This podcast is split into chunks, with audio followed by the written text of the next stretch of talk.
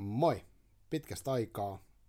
Ja tällä kertaa ilman alkutunnaria. Mä lähden testaamaan ihan uutta prosessia tähän mun podcast-tuotantoon, eli nauhoitan tässä suoraan Android-puhelimen tällä SoundCloud-sovelluksella tän, ja haluan tietää, että toimiiko tämä lainkaan, tulee tässä surkea ääni tota vastaavaa, vai olisiko tämä riittävän hyvä mun tarkoituksiin, eli siihen, että voisi tehdä mahdollisimman suoraviivaisesti ja nopeasti juttuja, julkaista ne ja sitten mennä seuraavaa kohti, koska mä en tykkää yhtään säätää näiden juttujen kanssa niin kuin tavallaan sen, kun se asia on tehty. Se voi olla huono asia, se voi olla hyvä asia, en ole varma. Ja toivottavasti kuulijan kannalta ei mahdollisimman huono. Ja nyt tota, oikeastaan aihepiiri tähän jaksoon ei ole mitenkään mulle selvä. Tultiin just katsomassa tota Avengers Infinity Waria, ja se loppui tosi ärsyttävään cliffhangeriin. Siinä on aika paljon niin kuin tuosta Thor ja Odin ja näistä mytologioista. Ja, ja jotenkin musta on niin ollut kiinnostavaa seuraa sitä leffasarjaa. Se on tullut telkkarissa aika paljon näitä Thor-leffoja, sitten on Avengers-leffoja, eli tavallaan tämä Marvelin maailma pyörii niissä tosi vahvasti. Tai siis no Marvelin elokuvia tietysti, mutta tavallaan niin kaikki hahmot nyt pyörii niissä samoissa elokuvissa uudelleen ja uudelleen. Ja sitten toisaalta niissä kiinnostavalla tavalla tulee esiin sitä norjalaista vanhaa mytologiaa. Ja se liittyy sitten kirjoihin taas sillä, että toi Neil Gaiman, joka on mun yksi suosikkikirjailija, ehdottomasti, tai oikeastaan sarjakuva, sarjakuva-albumien luoja, koska ne Sandmanit oli aikanaan mulle semmoista niin kuin, tosi, tosi niin kuin kovaa kamaa, ja se, se niin kuin auttoi, ne auttoi niiden tarinat, uh, auttoi niin kuitenkin arvostaan antiikin tarinoita, koska niissä on tosi paljon poimittu taas sieltä maailmasta juttuja. Esimerkiksi Odin ja Loki ja Thor ja näiden niin kuin keskinäiset äh, kikkailut, on, on, niin niitä käytettiin tosi paljon niissä Sandman-tarinoissa. Ja, ja, ja, ja sitten musta on ollut hauska tavallaan seurata leffasarjaa niin äh, lasten kanssa, missä katsottu joskus noit, noit, jotain niistä leffoista. Ja se on tavallaan semmoinen tosi niin kuin, uh, kevyt ja sarjakuvamainen, siis semmoinen niin kepeä sarjakuvamainen, ei esimerkiksi niin kuin jossain Wolverinessa tai Daredevilissa tai vastaavassa, missä ollaan niin kuin tosi synkkiä, vaan tässä ollaan kepe, kepeästi mennään ja vähän niin kuin kornil tavalla jopa niin kuin ne tyypit siellä seikkailee, hirveät räjähdyksiä, erikoistehosta ja typerän näköisiä pukuja, mutta sitten kuitenkin niissä on musta se mytologiapuoli tosi hauska. Et se, niin se, että Loki aina jekuttaa ää, ja sitten muut menee siihen lankaan, sitten lopulta se, niin kuin, se homma aina käynnistyy uudestaan, sitten tulee väliin maailmanloppu, ja sitten se ei tuukkaan. Eli vähän niin kuin samanlainen kuin se uh, Odin ja Thor ja näitä se alkuperäinen tarina. Niin musta on kiva, että, että ne, niin kuin ne vanhat ikivanhat tarinat pyörii uudelleen ja uudelleen. Joo, mutta ehkä se, ehkä se jotenkin sitten, ehkä tämä meidän uh, tavallaan, ehkä tarinat, on aika samoja kuitenkin, että ne oli se kirja tai leffa tai joku mikä tahansa, niin se on peruselementtejä. Mä tykkään tosi paljon siitä. Kurt Vonnegutilla oli jos, jossain vaiheessa löytyy netistä, sillä oli semmoinen, niin kuin, oliko se Shapes of Stories, se hänen joku tämmöinen esitelmä, minkä se oli pitänyt jossain kauan sitten, jos hän oli tehnyt diagrammeja erilaisista niin kuin arkkityyppisistä tarinoista. Se löytyy YouTubesta, eli jos laittaa Googleen, että Kurt Vonnegut ja Shapes of Stories, niin sieltä tulee kuvia ja sitten sieltä tulee ehkä video ja esityksiä. Että hän on piirtänyt semmoisia niinku kaavioita. Esimerkiksi, että, että esimerkiksi tämä Jeesuksen, tämä kuuluisa niinku tarina tuosta raamatusta, missä tämä, niinku, tämä Jeesus-tyyppi, niin hänen niinku se tarina menee noudattaa samaa kaavaa kuin tämä tuhkimo, klassinen tuhkimo-tarina, että noustaan niinku sieltä kurjuudesta ylös. Ja sitten oli, uh, oliko se niinku silleen, että oliko Kafkan tarina kuvattu, niin kuin, niin kuin, että lähdetään huonossa tilanteessa ja mennään vielä huonompaa, että tavallaan lähdetään tasaisesti ja mennään alas. Ja, ja, mutta tosi tyypillisiä on sellaiset, että on niin kuin, sankari lähtee tekemään tehtävää, sitten tulee pientä vastoinkäymistä, tai en tulee onnistumisia nostaa ylöspäin, sitten tulee suveran vastoinkäymisiä ja sitten tulee vielä korkeampi se huippu, eli tavallaan saadaan se, se niin kuin huippu, huippu sieltä haettua ja, ja näin. Et se on musta jotenkin hauskaa, että nämä niin samat tarinat pyörii uudelleen uudelleen, että niihin tehdään ehkä uudet kuoret tai, tai vastaavaa. Et ehkä ne antaa sitten meille jotain lohtua tai semmoista pysyvyyden tunnetta, kaikki muu liikkuu, niin sitten niin tietynlaiset tarinat on aina samoja. Ja ehkä sieltä on sitten ne vanhat, vanhat tunteet, että kuoleman pelot sun muut tulee sieltä niin läpi. Joo. olikohan mun muuta tähän hätään. Nyt tämä niin sanottu testinauhoitus tässä nyt niin pyörii, niin ihan hyvä tässä voisit jatkaa. Mä en nimittäin uskalla nyt painaa. Mä olisin, ajatellut, että mä olisin halunnut katsoa niin kuin tavallaan taaksepäin tuosta puhelimesta, että pystymme tässä puhelimessa samalla katsoa vaikka Goodreads-tiliä, että katkaiseeko se sitten nauhoituksen vai ei. Toki mä voisin kokeilla sen ja katsoa, mitä tapahtuu. Itse asiassa mä testaan sen nyt, jos tämä menee jumi, niin siitä menee sen se menetys. Eli tota, mä selaan nyt tätä mun Goodreadsia, ja mitä mä oon tuossa viimeisenä lukenut, niin mm, Zoo City, Röyhkeys, Ossi Nyyman, Ihmisen teot, äh, Michel Hoelbeckin Maasto ja kartta. Ja häneltä itse asiassa luin toisenkin kirjan nimeltä Mahdollinen saari, mutta jostain syystä se ei näyttäisi mun listalla oikein. Äh, Tämä Hoelbeck on tämmöistä niinku, mm, mä jost, jostain niinku talouslehden taka, takakansi semmoisesta insertistä luin tästä maasto- ja karttakirjasta suosituksen, ja samalla, samalla sivulla oli sitten tämmöinen kuin Louis Ferdinand Selin, en tiedä lausunko tämän nimen oikein, niin kauas kuin yötä riittää. Nämä kaksi on kummatkin ranskalaisia, aika tämmöistä, aika masentavia kirjoja kummatkin, niissä molemmissa. Päähenkilö tai se maailma, missä he elää, tai jotenkin se ajatusmaailma on semmoinen, että he niinku, uh, vihaa ihmisiä, ja varsinkin tuo Selini on syytetty juutalaisvihasta ilmeisesti ihan aiheesta, mutta tuossa kirjassa itse asiassa ei te, se ei tule mitenkään esille, että hän vihasta on tietty ihmisryhmä, vaan enemmän hän vihaa niin kuin ihmisyyttä.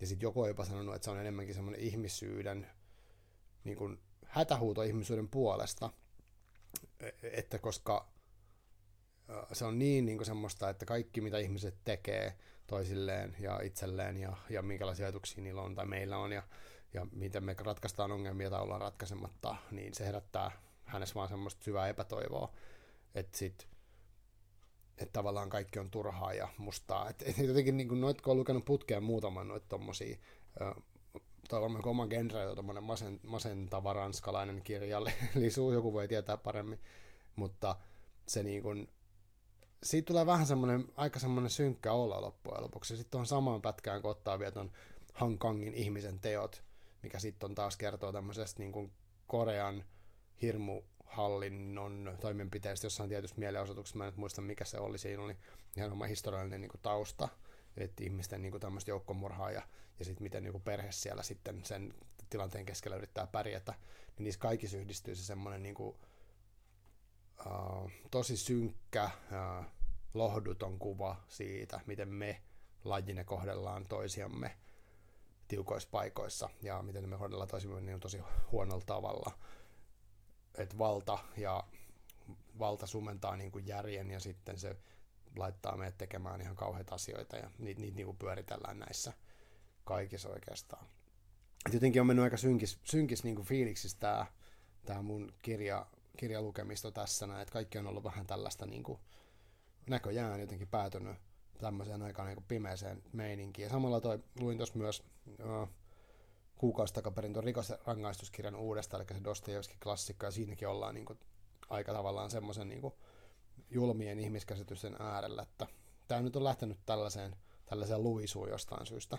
Mutta sitä ennen sitten taas luin tämmöisen uh, Alexander Pushkinin, mikä on siis venäläisten tämmöinen, en tiedä, kansallisrunoilija, mutta vähän vastaava, niin Jevgeni Onegin, niin tavallaan semmoinen epo, epo, tavallaan epos semmoisesta niin kaverista, mikä seikkailee siis niin kuin nuori henkilö ja sitten se vanhenee ja sitten siellä on ihmissuhteita ja niin epäonnistumisia onnistumisia tai niin kuin samallaan iloja ja suruja niissä. Ja se, on, se oli niin kuin tosi kaunis ja semmoinen herkkä, koskettava tarina taas sitten myöskin haikea siitä niin kuin tavallaan vanhenemiseen. Eli että siinä oli kuvattu mun mielestä vanhenemista.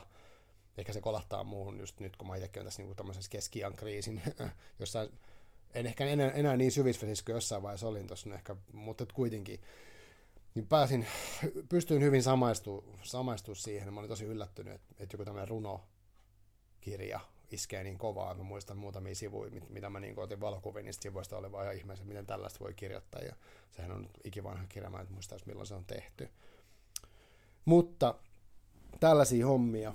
Ja nyt mä ajaudun ikään kuin aiheesta vähän sivuun. Mun aihe on nyt tässä, tässä oli ehkä joku tämmöiset niin tarinat, mitkä toistuu, mutta sitten mä ajaudun tuohon synkkään ranskalaiseen maailmaan ja sieltä sitten puskiniin.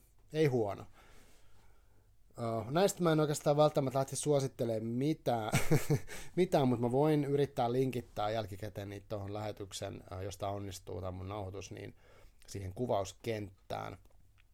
Vielä yksi, mikä, oli, mikä on tämän vuoden tämmöisiä uh, niin kuin musta oikein loistavia kirjoja. Tämäkin on taas niin vanhoja. On tämmöinen kuin Monte Criston Crave, Alexander, du- Alexandre Dumasin. Ja sekin on ranskalainen itse asiassa. Niin klassikko. Mä oon joskus lukenut sen sarjakuvaversiona lapsena. Mulla oli, mulla oli siis semmoinen sarjakuvasarja, mä olin jostain Divarista hommannut, kun no en mä muista mikä sen nimi on, mutta oli viisi tai kuusi eri sarjakuvaa.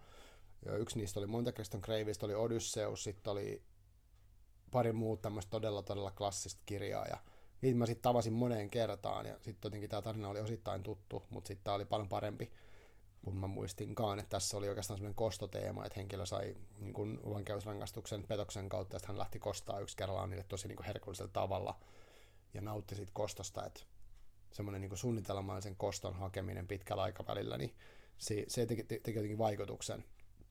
Ja sitten samalla mietin siinäkin, kun mä luin sitä, niin että tuossa kirjassa, mikä on kirjoitettu, se on 1800-luvun puolen välin aikaan, niin ne semmoiset niin eettiset ja moraaliset mietinnät oli aika vahvoja, että niin nyt jos mietin nykyisiä kirjoja, niin niissä toki aika on erilainen, mutta siis se semmoinen, niin kuin, että asioita vaan tapahtuu ja ei niin kuin oleteta, että ihmiset olisi moraalisia. Että tuossa niin kuin tavallaan kauhisteltiin sitä, että ihmiset toimivat moraalittomasti ja sitten ne sai oikein rangaistuksen usein sillä tavalla niin kuin, tavallaan klassisesti oikeudenmukaisesti. Ja se, sit se niin kuin fiilisteltiin sitä tosi paljon, mutta tämän päivän kirjoissa niin tuntuu, että ihmiset vaan, niinku, niitä vaan sit kuolee. Ja, että tavallaan semmoista niinku yleistä moraalikäsitystä muutenkaan, ja kaikki on suhteellista, ja kaikilla on omat niinku tämmöiset, minä uskon siihen, ja sinä uskot tähän, ja näin, näin päin pois. No joo. Mutta tällaisia, muutamia, muutamia synkkiä kirjavinkkejä sinne kesä, kesälle, en, en nyt tiedä, onko ne nyt niin hyviä. Itse asiassa mä lainasin vielä siltä Hoelebekiltä toisen kirjan, se oli sen ensimmäinen, mä en muista mikä sen nimi on, ja sitten vielä sen Selinen toinen, kun kuolema luotolla. Mä lähdin sitä tuossa lukemaan alkuun, mutta sitten kyllästyin siihen aika nopeasti. Että ilmeisesti putkeen tuommoisten niin tosi uh, niin kuin raskaiden kirjojen lukeminen ei välttämättä sekä hyvä idis. Vaikkakin on sitä mieltä, että uh, musta on kiva lukea siis tuommoisia, missä mennään syviinkin vesiin, mutta, mutta, mutta kyllä se, niin kuin, jos ne on hyvin kirjoitettu, niin kuin nämä Hoelebekit ja Selinet oli, ja myös se ihmisen teotkin tosi vaikuttava, niin kyllä se sitten iskee aika kovaa. Ja mitä huomannut, että, niin kuin, että mitä vanhemmaksi tulee, niin niistä toipuminen kestää pidempään. Et, ja ne jää vaivaamaan usein ne asiat, mitä niissä käsitellään. Ja musta se ei ole huono asia, mutta ei se myöskään ole hyvä niin kuin ainakaan itselläni lukea niitä hirveästi enää putkeen. Että tuntuu, että nuorempana sieti enemmän niin kuin tällaista. Et ehkä ton kepeämpää seuraavaksi voisi vois hakea. Siihen itse asiassa, jos jos tulee mieleen jotain, uh, jos nyt kuuntelit tähän asti, niin tota, mieleen jotain semmoisia suht kepeitä, mutta kuitenkin niin kuin kiinnostavia ajatuksia herättäviä kirjoja, niin vinkkaa mulle, vaikka jossain kommenteissa, jos, jos törmäät tähän jaksoon jossain, niin kiinnostaa. Eli muutama semmoinen väliin, ja sitten voi ottaa taas vähän tiukempaa tavaraa sinne perään. Ja, muutenkin tosiaan, niin kiitos kun kuuntelit, ja mulla on nyt tämä Takakansi podcast tosiaan tässä ollut vähän tauolla, vaihon tuosta työpaikkaa ja on energia mennyt siihen ja nyt sitten kuitenkin haluan tehdä näitä lisää. Ja mulla on, on keskustellut tässä aikaisemmin jo pari kuukautta sitten muutamien toisten henkilöiden kanssa, että jos tulisi mulle vieraaksi, mä oon kysynyt vähän lisääkin vieraita. Eli tota, haluaisin tästä kirjoista lukemisesta keskustella mielellään ihmisten kanssa näissä lähetyksissä.